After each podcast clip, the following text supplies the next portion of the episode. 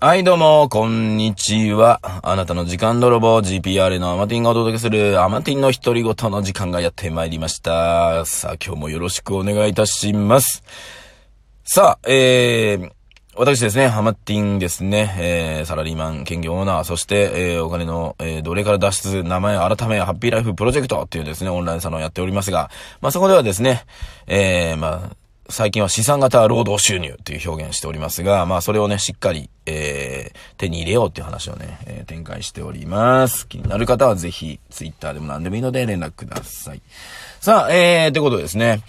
えっと、昨日ショールームのね、夜生配信やりまして、で、久々にですね、えー、サトシくんが登場したんですけど、まあ、サトシくん知らない方のために、えーまあ、ダンスのね、えー先生、そしてダンスのスタジオのオーナーなのかな、今。えーをやってるんですね。で、もともとは、まあ、アガチ、ね、相方アガチさんが入ってた、まあ、山火事っていうね、もうダンスのめちゃくちゃ上手いね、先生たちばっかが集まったようなチームがあって、まあそこのリーダーですね、をやってる、サトシくんっていうのがね、いるんですけど、えー昨日、突然ね、えー ショールーム配信の時にアガチと登場しましてですね、誰だと思って。あー、なんか懐かしいと思って。うん。で、そんな話をね、まあ、えー昨日しましたんでね。まあ、ショールの方、ショールームの方も、まあ、GP チャンネル、トークチャンネルの方でね、あの、何月か後にね、5月ぐらいかな、上がってくると思いますんでね。まあ、そこではそれで楽しみにお願いいたします。で、それショールーム昨日何時終わったかな？なんだかんだ1時半、2時手前ぐらいで終わったんですけど、まあ、その後ね、なんだかんだ3人でですね、まあいろいろね、今のこのコロナにおける仕事のあり方、まあ、二人ともダンスの先生とかね、ダンスやってるので、まあ、スタジオ経営どうするのかとか、ね、配信とかを無料でやると大丈夫なのかとかっていうところ、いろんな話しつつ、まあ子供のね、まあ子育て論とかにも行きつつみたいなね、感じで、なんだかんだそっから2時間ぐらい喋ったんだよね。まあ、家帰ってきた時にはもうね、明るくなってましたね、昨日は。えーなのでね、まあ、今日はちょっと昼ぐらいまで、えー寝たいなと思ったんですが、まあ、朝からね、ウェブ会議っていうね、このリモートワークになったおかげで、あの、無駄にウェブ会議とかが発生してるっていうね、逆に自由じゃなくなってる私、アマティンでございます。はい。皆さん、いかがお過ごしでしょうか？で、この時期ですね、あの、PM2.5 とかね、あの、あんないい奴らがいっぱい飛んでっからですね、えー、喉がちょっとやられつつ、あとは草むしりしたおかげでちょっとね、あの、喉やられてんだろうなと思いながら。で、喉が痛い中、昨日ね、ね、なんだかんだ4時間ぐらい喋るわけで、ね。4時間喋った挙句で、今日も朝からね、会議で俺ずっと黙ろうと思って黙ってたんですけど、やっぱ喋らなくちゃいけないので喋るわけじゃないですか。で、それ終わったらまたいろんな方からね、LINE の電話かかり、ね、いろんなアドバイスをね、えー求められるのでいろんなことをお伝えしたりしてっていうのをやってですね、今に至るわけですけども、喉が、えー死んでおります。一回、いつだっけな？イオンで MC をやってた時にあれ4月、あれも4月だったな。喉のね、なんか奥の方がすっごい腫れちゃって、でも全然喋れなくなった記憶が一回あります。あの時なんだ、なんか喉に引っかかってんな、みたいな感じだったのが、いや、実は奥ですっごい真っ赤かに腫れてて、みたいな。ね、あれから、まあ、あれ何年前だろうな、5年ぐらい前かな。うん。ちょっとそれに今なりそうな感じがしてるので、えー、ね、気をつけたいなと思ってるんですけど、この後ですね、えー、また、ウェブ会議やっ、それ終わってから夜はまたズーム使って飲み会、飲み会ではないな。ズーム使って、えー、まあ、勉強会みたいなね、えー、感じですね。やっぱり僕はね、あのやっぱり資産型労働収入っていうのをね、ちょっとあえて最近、あ、この言葉いいなと思って使ってるんですけど、あのまあ、それで、やっぱり、真剣にね、この今回のコロナの騒動で、うん、仕事のあり方とか、っていうのを、まあ、やっぱり考え始めてる方が多くって、まあ、それでね、まあ、僕の知り合いとかね、えー、ちょっと話しようよっていうところで、まあ、そういったところでね、あの、今話ししながら、ね、どういうことかをお伝えしてるんですけど、まあ、ラジオでもね、僕よろ、何度か言わさせてもらってるんですけども、まあ皆さん頑張ってね、労働します。まあ僕も労働者としてね、働いてはいるんですけども、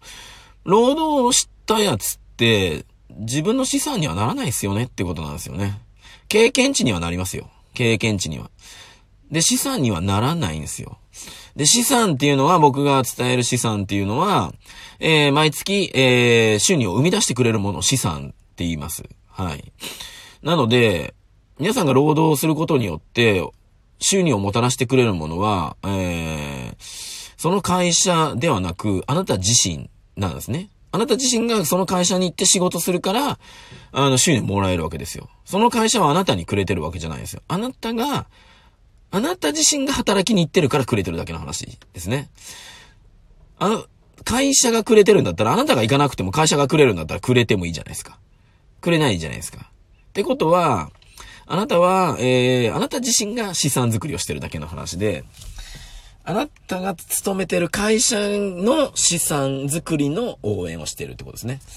で、僕が資産型労働収入って言ってるのは、自分がやった仕事が、えー ね、会社が持ってくんじゃなくて、しっかりと自分に返ってくるっていうのが、資産型労働収入って表現してるので、えー、ね、その資産を作り上げるために、労働して労働して、えー、できたら、えー、変な話、ね、自分が行かなかったとしても、あ回った、回れば収入になるっていうね。まあ、簡単に言ったら、あの、不動産オーナーもそうじゃないですか。最初ね、あの、不動産を買いに行くっていう労働するわけじゃないですか。いろんなところをね、不動産屋見に行ったり、ネットで探したり、こうしたり、ああしたり、ね。で、じゃあ物件をね、一から建てるのか、ね、あのー、なんだ、居抜きでやるのかっていうところで、で、そういう物件見ながらいろいろこうって時間かけてやって、いい物件探して、そこでリノベーションかけて、ね、お客さんが入りやすいようなアパートをやって、そこに 10, 10人のね、方が入ってきてくれて、100%でね、あの、アパートがぐるぐる回ることによって、えー、一つの資産としてね、家賃収入みたいなの入ってくるわけじゃないですか。それって、今回の件、まあ、コロナの件で、やっぱりそういうの持ってる人と持ってない人の差が非常に出たなっていうのが僕の実感なんですね。で、まあ、あとはまあ、公務員みたいなね、えー、仕事の人はまあ、ね、はい、まあいい、そんなにお金が減ってないというのもあるんですけど、まあそれとはちょっと別としてね。いく、その自営業でやられてても、うーん、そこの会社が、ね、資産型じゃないと、ね、あなたが労働しないと入ってこない収入だと、いくら自営業でもやっぱり危ないし、みたいな。っていうところですね。だから今、あなたが皆さんがね、えー、今やろうとしている仕事、やってる仕事、あ、新しいビジネス始めたって言っても、それがしっかりと資産として成り立っていくのかってことなんですね。簡単に言ったら、会社を作ればいいんですよ。自分が社長になって従業員抱えてっていうね。それやれば、ね、会社が一つの資産になりますので、まあそういうことですよね。で、それがね、ビジネスマンとか、そういった起業家じゃないとできないのでは、あんまり意味がないと思ってて、一般人でもね、できるようにするのがいいのかなとは思ってます。まあ、それをね、今、推し進めてるっていう感じです。で、まあ、僕もね、キングコング西野さんの、えー、オンラインサロン入ってますけど、あのー、よくよく考えてね、皆さんね。あのー、まあ、入ってる人、入ってない人、聞いてる方、いろいろいると思うんですけど、西野さんって資産作ってるんですよ。絵本っていう資産であったり、ね、いろんな資産作ってるんです。で、その資産を作った上で、それを回してるんだよってことなんですよ。資産を回して、ね、お金生み出してるんだよってことですよ。オンラインサロンを立ち上げて、課金ね、して、えー、直接課金がいいっていう風に表現するんだけど、いや、その前に資産作ってるんだよってことに気づかないと、オンラインサロンだけやったって意味がないんですよ。ここをね、気づかないと皆さん、あのー、ね、オンラインサロンやればなんか稼げるのかなとか、なんかいろんな勘違いする人いるんだけど、資産型労働収入なんですよ。西野さんがやってるのって。しっかりと絵本っていう資産。ね。で、アーティストなんだったら CD っていう資産、ね、曲っていう資産を作って、じゃあそれがしっかり回るのかってことなんですよ。じゃあその回すシステムを西野さんの場合は、オンラインサロンにしたってだけですよ。そこに気づいた方がいいんですよね。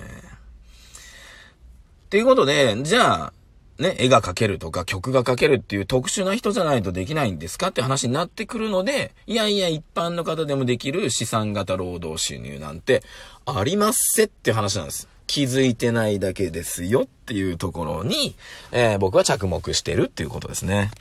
まあこれはね、ここから先はオンラインサロンの中でしか喋ってないので、えー、気になる方はね、オンラインサロン入れとは言いません。ね、あの別にツイッターとか何でもいいですから聞いてください。はい。あのー、ね、